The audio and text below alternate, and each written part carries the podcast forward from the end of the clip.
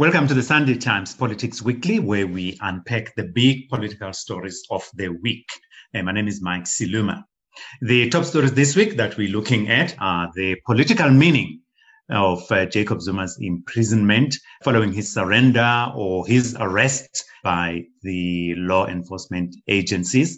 That will be followed by a focus on the state of play within the ANC itself, especially in the light of what has happened with former President Jacob Zuma, as well as the suspension of Carl Niehaus, who's the spokesperson for the MKMVA. Let's welcome my guest for this week's conversation, William Gumede, who's Associate Professor in the School of Governance at Wits University, Thabo Mkhonto, who's our parliamentary correspondent, as well as Mawanda Mashabalala, who's been on the show before, political correspondent. He spent some time in Nkandla in the last couple of days, and he'll tell us more about what he saw and heard while he was down there. Welcome to the show, gentlemen. This econ is racist. I've never, ever been a spy. Can the VBS bank loot? The problem is that pinky. I'll never subject myself to whiteness. Order! I'm listening. Can you have consistency, Honorable Chair? Corruption was an Olympic sport. They will always win gold. This is not a shit. Sergeant at arms, can you please come on in? Point of order.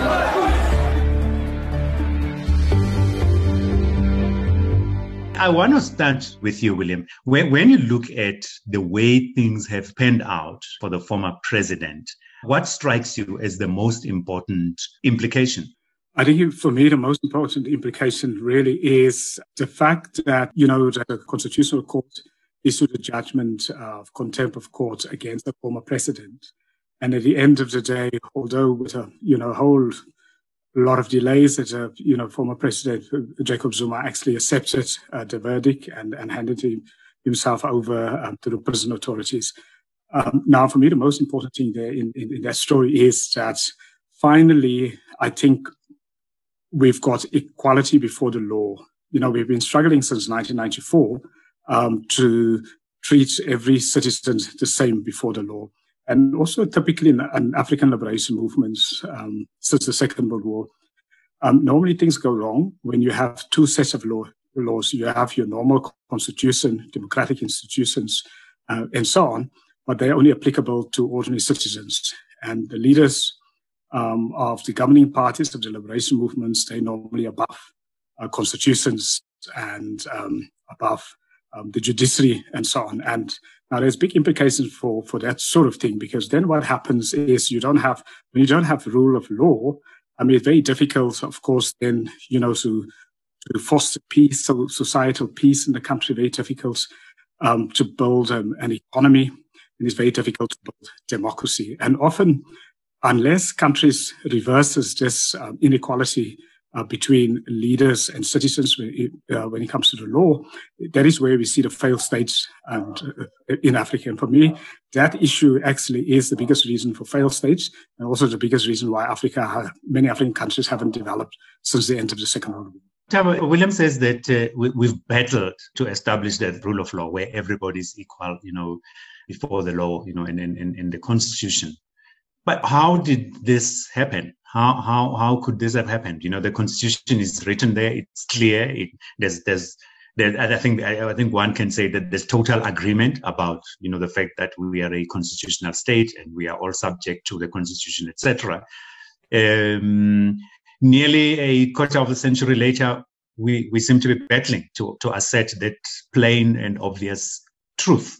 How did Jacob Zuma get to the point where he got to believe that he might be above the Constitution or above the law? Sure, Mike. I mean, Jacob Zuma really pushed the boundaries. I mean, he really tested the Constitution of South Africa. From as soon as he was elected, I mean, he got emboldened as soon as he was elected in Polokwane. That's when his Stalingrad legal strategy really gained traction, challenging the decisions of the High Court, decisions of the Constitutional Court every step of the way. He's the one guy who really tested the strength of the Constitution of South Africa. It's really Jacob Zuma who put constitutional democracy of South Africa through the test. And what we saw last night was just the culmination what he has been doing for decades, you know. And really what happened last night has affirmed that South Africa is indeed a constitutional democracy where everybody can now see that there is true meaning to what we call the legal principle of the rule of law. I think it has now been affirmed and entrenched, and everybody who, you know, has been doubting whether we would be where we are today with Jacob Zuma behind bars can now rest assured that South Africa is indeed a constitutional democracy that is working. And as Prof says, countries on the continent, I think, will take a lesson out of this. Hey, Mawanda, please come in here. You know, and I'm sitting here trying to get into the mind of former President Jacob Zuma. We've just been talking about equality before the law, you know, and all of us being subject to the Constitution, you know, irrespective of who we are, etc. But you know, there have been times when people, particularly in the ANC, have spoken about finding political solutions for legal or other problems, you know, that some leaders, particularly he himself, Jacob Zuma, might have found himself in. Do you think he may feel betrayed that nobody stood up for him to be afforded a kind of political solution? Well, definitely, Mike, he will feel betrayed, especially given the fact that he has benefited from political solutions before. Remember, as Thabo was saying, that in terms of how he has managed to play the law all these years, for instance, you'll remember in his ongoing corruption trial, of which in the next week or so he's appearing in court, those charges have been dropped before. Just, for instance, the last time being 2008, just before he ascended to the Union Buildings, which was a political solution because at the time it made no legal sense, none whatsoever, for those charges to be dropped at that particular point in time. But at the time, politically, he was at a strong point. He was completely and firmly in charge of the ANC, NEC that emerged from Polokwane, and therefore that decision that was taken in that particular regard to drop those charges at the time was completely political. So he has benefited before several times from political solutions to legal problems, and which is why he mounted this political campaign that we saw around Nkandla and the building of that narrative of a potential violence. It was to push the powers that be and the authorities towards that corner of a political solution once more. But apparently, unfortunately for him, this time around, it couldn't work, and it was never going to work because he is no longer in charge of, you know, the politics of the day and the state, as it were, as he was during his time in the Union Buildings and as he was as the president of the ANC. So now he has completely lost all that political influence, and he's a nonentity in the bigger scheme of things politically, even going forward. So there's very few people who would want to be seen to be loyal to him. He has nothing to offer to them. You know, with politics, politicians are only loyal to the one who has patronage to dispense in terms of deploying them into positions of power, be it in government, ambassadors, ministers, members of parliament. And at this point in time, Jacob Zuma doesn't have that power to deploy anyone to such positions. So he was never going to have that much support as the one he used to enjoy post-Polokwane up to the point that he resigned as president in 2018. Prof, you know, the other aspect, you know, of the way the whole story has unfolded. You know, I was watching the former president Jacob Zuma on speaking on the weekend in one of the several places where he was speaking. One of the things he said was that maybe it's time for him to go back, you know, to the struggle, you know, and restart the struggle, you know, because he feels that this is not the democracy that everyone fought for, etc. But at the heart of that seems to be a desire to delegitimize our entire constitutional dispensation as we understand. In fact, to delegitimize the government as well and the judiciary, because he said they don't know how to use the power they've been given, etc. You know, that thread that runs through that kind of argument. Do you think that there is a case to say that maybe the democracy we have is not quite what was fought for? You know, it's almost, you know, a populist approach, and it's almost inevitable that he's going to take that approach because, you know, he is or was in a corner.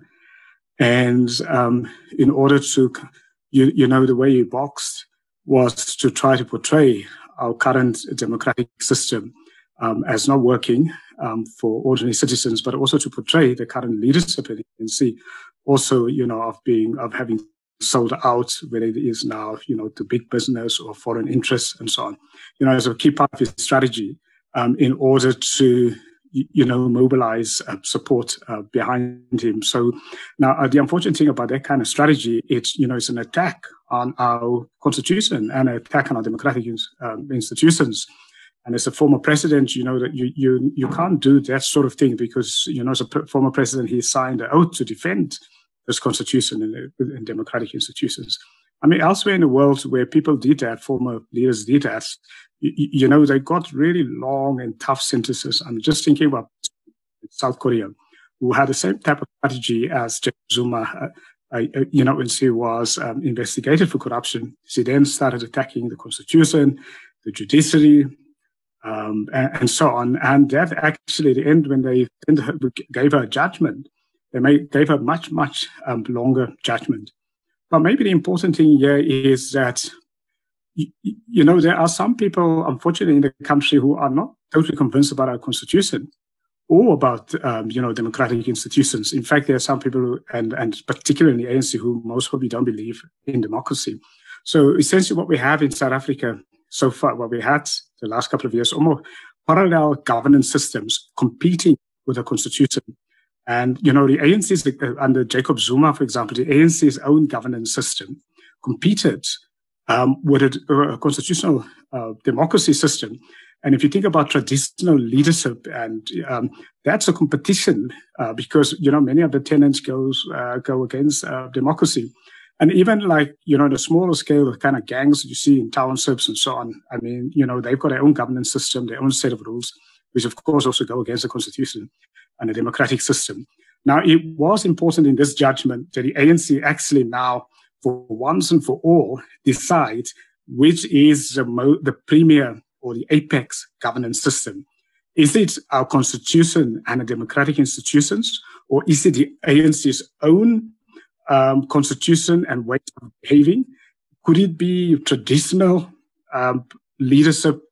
Would there be a governance system, or gangsterism is all potentially also a governance system? And I think the ANC clearly with this case is almost, South Africa needed a Zuma to take on the constitutional system so that we can define for ourselves, and also the ANC could define for itself, what does it want? Does it want to continue being ambivalent about the constitution or the democratic institutions, or should it embrace it fully, finally? And if it embraced it fully, finally, which I think it has done by agreeing that Jacob Zuma should go to jail and agreeing with the judgment, it would mean that all sorts of other people still in the ANC who oppose or have a different view of what the governance system should be is going to be in a life and death battle with the ANC now going forward. Hey, Mawanda, you were on the ground in Nkandla. What is your sense of the people who were there? Would you say this was a spontaneous outpouring of anger, or did it look like something that was organized and stage managed? Mike, it was very much organized. It was very far from being spontaneous. I mean, especially if the nice thing about being on the ground, you also manage to observe other things that are happening away from the ground, such as the behavior of people on social media these days of the digital age. And then when you juxtapose the two, the ground and social media, you get a sense to see that things are coordinated or they are happening spontaneously. In this regard, when I did that analysis, I got to a point that it was highly, highly organized. The way things were happening, they were just not spontaneous. The whole issue of firing of guns. For me, the central point was the building of the narrative that should the state or the law move its, long arm to reach finally for former President Zuma, there will be a bloodshed. There was a whole word that was thrown around all over, even in mainstream media, of another Marikana. All those things, if you check that they were not happening haphazardly. It was things that were planned.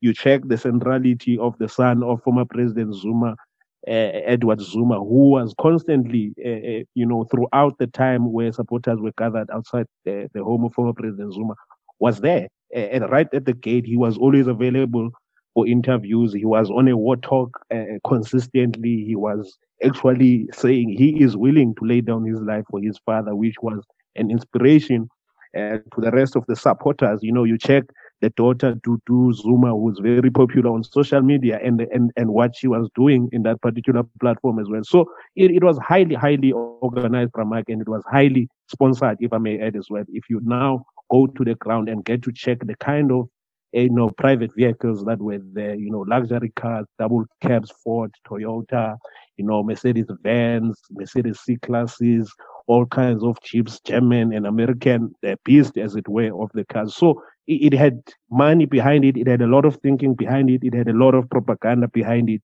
It had some element of intelligence operation in it. So in a nutshell, it was highly, highly organized. And it was organized, as I said before, to drive, you know, the judiciary and the political authorities of the country to a corner of a political negotiation. Unfortunately, as we now know, it flopped spectacularly. Okay, Thabo, just looking at the conduct of the police, they seemed to be ambivalent as to what they wanted to do, particularly as the hour approached for Jacob Zuma to be arrested.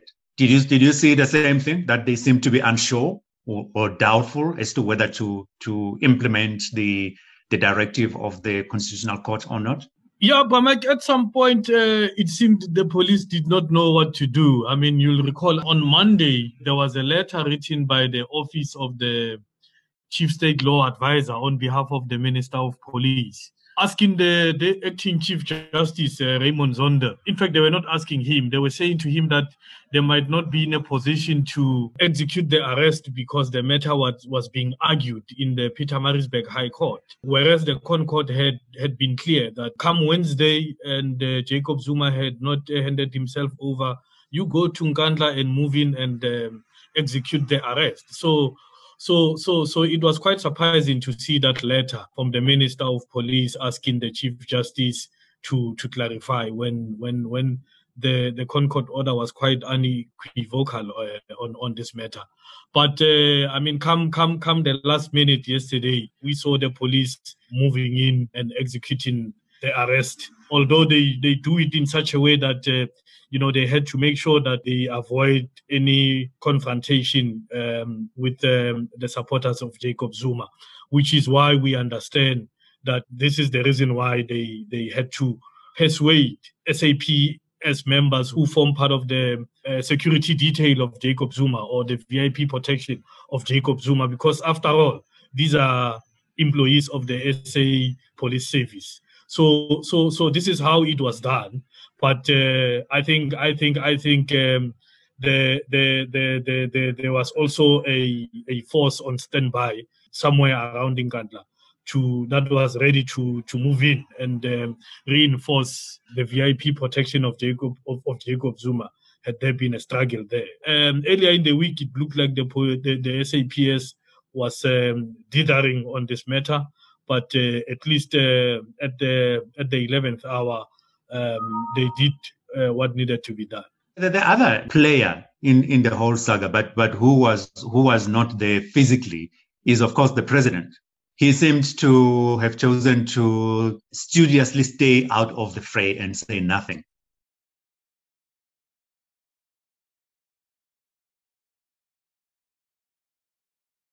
You know, I didn't think it was the right approach for the president to go to ground, because clearly, I mean, he was spectacularly absent, because, you know, because of his absence, we saw leadership vacuum in the country for the moment. I mean, the only thing that held us together was the Constitutional Court staying firm, you know, but we had a vacuum. And I mean, I can imagine why he went to ground, is that he didn't want to be the face of the Zuma attacks, or the supporters attacks, and he almost wanted to have a physical barrier between him and the Constitutional Court judgment executors, the police, and so on. I can see that as a political strategy, but still, I mean, would have been important for him, you know, to be right at the center and to reassure South Africans that, you know, the Constitution is supreme, the judiciary is independent, and he distanced himself as the president, and but also the ANC, from Jacob Zuma and Jacob Zuma supporters, because Jacob Zuma supporters, they also attacked the Constitution, attacked the judiciary, and so on. But I mean, it really is almost symbolic of his presidency the last couple of years. Whenever there's a crisis, he goes to ground, and then he reappears once the crisis is over. I don't think that is good leadership. In a crisis, you know, the leader has to stay in front, has to be visible, has to give leadership, you know, has to personify calm, personify the democracy, you know, and personify direction. But again, like in the past, he went to ground. Let's go to the to the other aspect of our conversation today. Just looking at the state of the ANC in the aftermath of all of this, or while all of this is unfolding. Here, one thinks about the suspension, temporary suspension of someone like Carl Niehaus, and of course the problems that are still coming for Ace Magashule, who's also suspended. Have we reached a point of no return in Cyril Ramaphosa's crusade, if you like, to restore ethical leadership in the ANC, Mawanda? Oh yes, Primark. It does look that way. In fact, I dare even take it further that what we are likely to see in the coming weeks or months or so is President Cyril Ramaphosa even tightening the screws even much further. With the likes of the two that you've mentioned, for instance, the likes of Tony Engen and all those, for instance, that have been behind former President Zuma, because the reality of the situation is that in the ANC, the so-called RET faction was really, gaining, was its strength was really based on former President Zuma. With him now out of the way, with Ace Magashule isolated, as it were, we are awaiting the judgment to the case that he brought against the party to fight his suspension. It is really a one-way traffic for President Cyril Ramaphosa going forward now to affirm his power, to affirm his principles and values to the ANC, as it were, and most likely go on to even win a second term, if I were to be brave, unchallenged, as it were, because it would, with the current events and what we have seen so far, especially this year since he took over the ANC, I think there's a strong message that has been sent that he is, to a certain degree, serious about taking charge of the ANC. As to what ends, it remains to be seen as time goes on. But I doubt that going forward, any rogue elements within the ANC who may have fancied their chances of challenging him may have the guts to do so, Pramay. Thabo, can Cyril Ramaphosa impose his will or strengthen his grip on the party without splitting it? I think he can. He can, Ramaik. I mean, it's a moment for him to lose. I think it's a moment for him to shine. It's a moment for him to regroup. With Jacob Zuma now out of the way, in jail, Ace Magashule in suspension. I mean, on suspension, Carl Niehaus also out. He's managed to send a message to everybody who's been trying to frustrate his leadership. He sent out the message to say, hey, guys, I'm in charge. Allow me to lead the ANC. I've undertaken to lead a renewal of the ANC. So if you look at the balance of forces in the National Executive Committee of the ANC, they've tilted towards his favor. In fact, they've always been in his favor since the election in Nasrec in 2017. But they have not been bold enough because the RET forces have been trying to frustrate them. But with Ace Magashule out of the way, Jacob Zuma out of the way, I don't see how the RET forces will continue to frustrate Cyril Ramaphosa and his reform agenda. If you look at what happened at the special NEC this past week on Monday, where there was an attempt by the RET forces for a task team to be instituted to look after the interest of Jacob Zuma. That was roundly rejected. I understand even the people who usually speak in favor of Jacob Zuma or the RET forces simply kept quiet when Ramaphosa's supporters in the NEC shot down this proposal. So it's really a moment for Cyril to rise to the occasion and reboot his reform agenda. Otherwise, it's a moment for him to lose.